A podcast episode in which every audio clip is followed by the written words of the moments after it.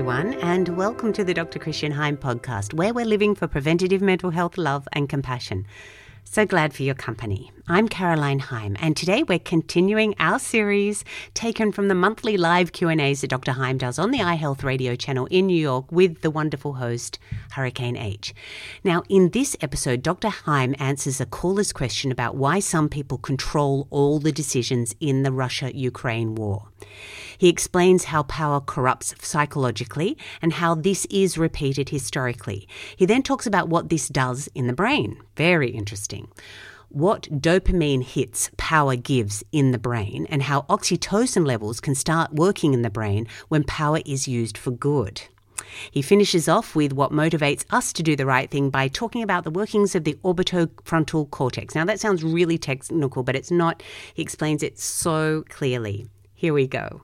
All right, doctor. So I the next question, and actually it's amazing because this is actually about the conflict. So um, uh, the current conflict worldwide. So considering the ongoing conflict, a couple of questions come to mind. How can individuals such as leaders decide the fate of the world, decide to go on a conflict, and the rest of the people simply have to accept, surrender, and follow? Uh, how does such a decision happen in the mind? Is there an actual psychological explanation? Uh, next part of the question why do people choose to follow and in this case i'm referring to soldiers and supporters of such decisions who have no remorse or shame uh, jenny florida it's a pretty deep question complex yeah, no, i think is. yeah hurricane can you repeat the part about soldiers not having remorse or shame yeah so it says why do people uh, choose to follow i guess the leaders and yeah. in this case uh, she is uh, referring to soldiers and supporters of such decision. I mean, the people that support the conflict uh, yes. or, or that, that actually go, you know, I mean, leaders are leaders. They have troops and they command them and they, they do things. And it's always been historic, right? So, so I think that's what she's probably referring to. And uh, why do they support such decisions uh, who have no remorse or shame? I guess I'm I'm assuming that's the the leaders or or you know, yeah so. yeah yeah okay that's that's a great question it's a very complex question it it goes right to the heart of what makes us human okay so yes we're in the midst of another dreadful conflict and this dreadful conflict unfortunately hurricane is about the same as the conflict that we had in World War II, the conflict in World War One. It's the same as when Alexander the Great wanted to conquer the world, when the Mongols wanted to conquer the world. Um, uh, and uh, or when Genghis Khan wanted to um, conquer the world. Uh, a strange thing happens to human beings when they get into positions of power. When a human being gets into a position of power, they start thinking that they are superior to other human beings. And they start thinking that the ideas that they have must be superior to the people around them. And unfortunately, uh, Hurricane, we do have enough evidence to show that power does corrupt, and absolute power corrupts absolutely. And so we get to the heart of each of us, and each of us battle between being a very selfish being, doing things just for ourselves, and being part of the human herd, being part of all of society so that peace can actually reign in all of society. And each of us want to make the choice. And here's the thing while we are powerless, we tend to make the choice for the human good. The more power that we are given, the more influence that we are given, the more we get this crazy idea that the ideas that I have or that I as a person am superior to the people around me. And so what happens then is the power starts to say to the individual, do what you want, do what's best for you. And if you're the leader of a country and you believe that you're doing what's best for your country, then you actually start to justify your own evil decisions. And those things are going on. And Hurricane, because they go on in the heart of all of us, we haven't solved it for the world stage yet. So you'll see a lot of a lot of analysis on the personality of Hitler. How could somebody do something like that? Or the personality of Napoleon. Uh, how could somebody do something like that? And so, with all leaders, we're going to end up with this situation. We can only admire people who end up in positions of power and actually use that for good, not for themselves, but for the whole of humankind.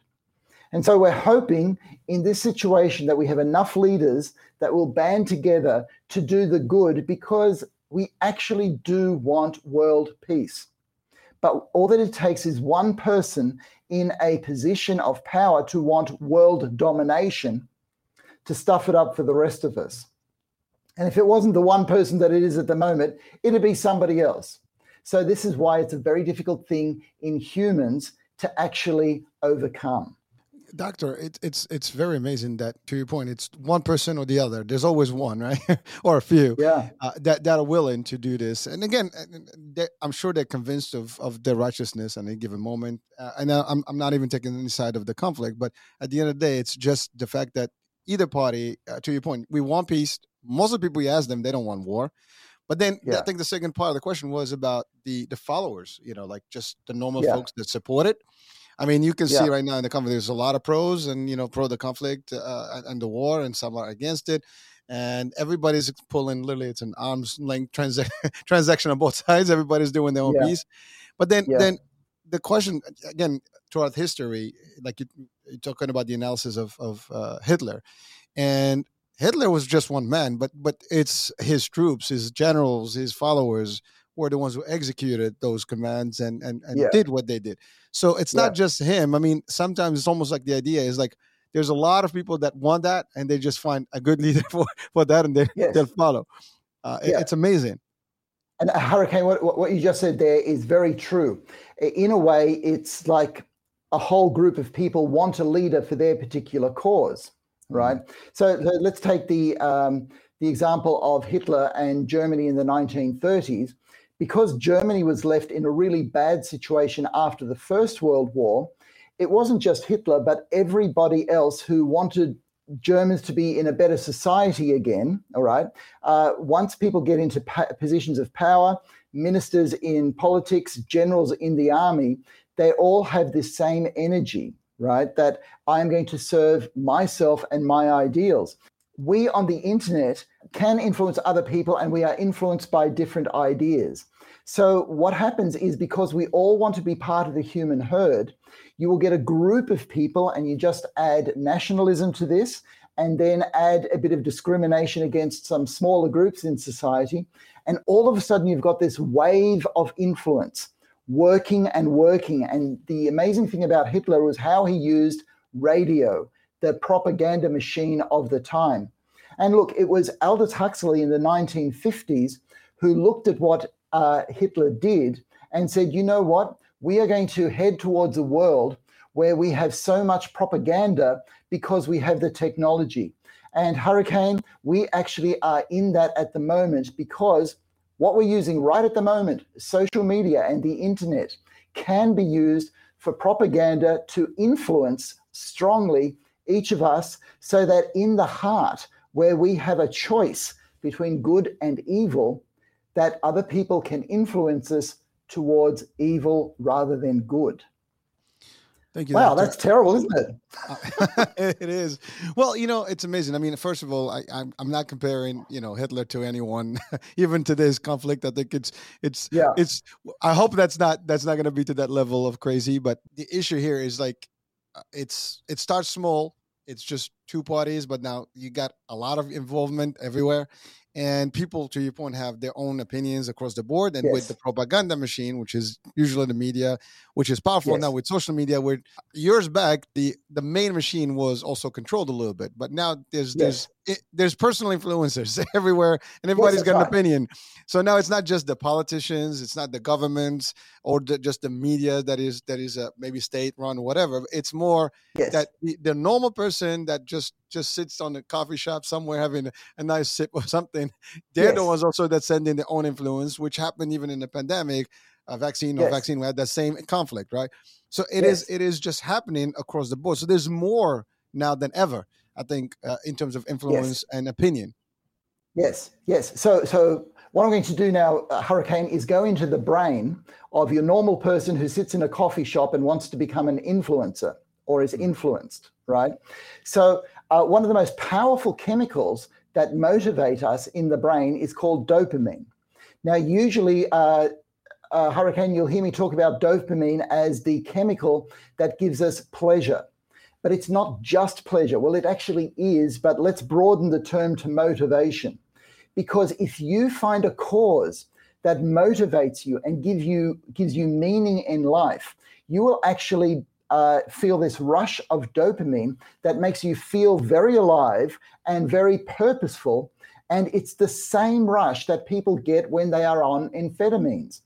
Now, if you get, let's say, a, a horde of Vikings that are going to go plunder a village in the ninth century, those people who are about to plunder that village believe that they are doing it for a motivational purpose which suits their own ends. So, unfortunately, they actually feel great, wonderful. They are filled with dopamine. So, all of us are prone to the effects of dopamine all of us want to be influenced by dopamine because it feels so good when you are with a group of people uh, at, let's say, a nationalistic rally. It's like being with a group of people at a rock concert. It is an amazing amount of pleasure. And the pleasure is I am part of something big. I am part of this. This is history. And this partly explains why some people will actually give up the choices that they could make in their brains and go with somebody who seems to have all the answers for them at that particular time. So now I want to go to another chemical. The chemical is oxytocin. This is the chemical that mediates love and trust in all of us. Um, the love that a mother feels for an infant is mediated by oxytocin. If we make a business deal and we shake hands and we feel good about the deal we've just made, that feeling is mediated by oxytocin. Now, the thing is that whenever you meet another human being and you make a connection with them and you feel for this person, those feelings are mediated by oxytocin and you feel kind of together with that person. And the more of those experiences we could have, the less warlike experiences we could have, because it is very difficult to try to kill somebody that you just feel that you've made a good connection with, right? So even when we're meeting people for the first time, a stranger, you shake hands, you share a cup of tea or coffee or ale with them, whatever it happens to be, just some sort of a drink, or you share a meal with them. This is all very relaxing for the brain. And while you've got a drink in your hand, it's hard to go for your weapon, right? So, all these rituals that we have among strangers are to get oxytocin flowing so that we can feel that we can move towards friendship rather than enemy. But we can all be influenced by dopamine, by radio, television, or the internet to rile up this idea that there are people out there that are our enemies. And then we actually could go to war rather than have peace on earth. Sorry, it's, it's pretty big stuff, isn't it? I, I, know. I mean, it's like it's like you know, just amazing, uh, and and and and people does. I mean, it's we're complex. I mean, we're just complex yes. beings, and, and and those chemicals uh, can have the same effect one way or the other. So it's it's unfortunate that that someone can use that same brain function and and yes. apply it in in in probably not the right way thinking that that is the right way and that's that's and again yes. the, some people say well what is the right way you know i'm yes. right you're right so now you know we we both kind of are at, at, at a crossroad here we can't even figure it out so it is tough uh, yeah yeah yeah uh, it, it strangely enough it's not as tough as it, it actually sounds okay because we we tend to think okay we've got all these differing points of view all right mm. but the idea to do the right thing in life and to do good in life is almost universal. In fact, Sam Harris wanted to argue that that is scientifically innate in all of us. But people who want to do the right thing because God tells them to, or people who want to do the right thing because then you get the most amount of good for the most amount of people, or people who want to do the right thing because that's kind of a contract that we made as human beings to live in society together all of those people actually agreed that it is right to do the right thing. There are very few people that actually believe that it is right to do the wrong thing. Unfortunately, we are still capable of doing the wrong thing. And each of us battle this in a small way in ourselves rather than just on the world stage. So I'm going to come back again to the brain, all right? Because we have an amazing part of the brain and it sits right out in front of our brain. It sits right over our eye socket. and it's called the orbitofrontal cortex, which basically means the crusty bit in the front just over our eyes. And it is this place that, in a simplified way, we make choices. We make choices based on our thinking. We make choices based on our feeling.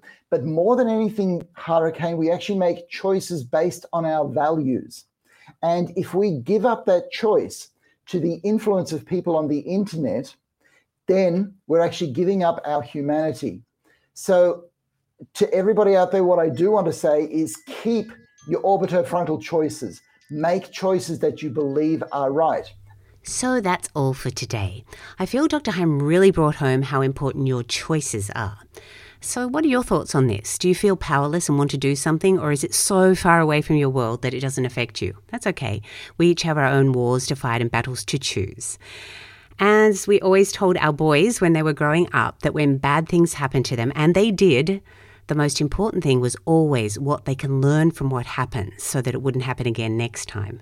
Gee, history would be very different if we all adopted that philosophy. If you like these podcasts, please subscribe, spread the word, and recommend them to others. See you next time.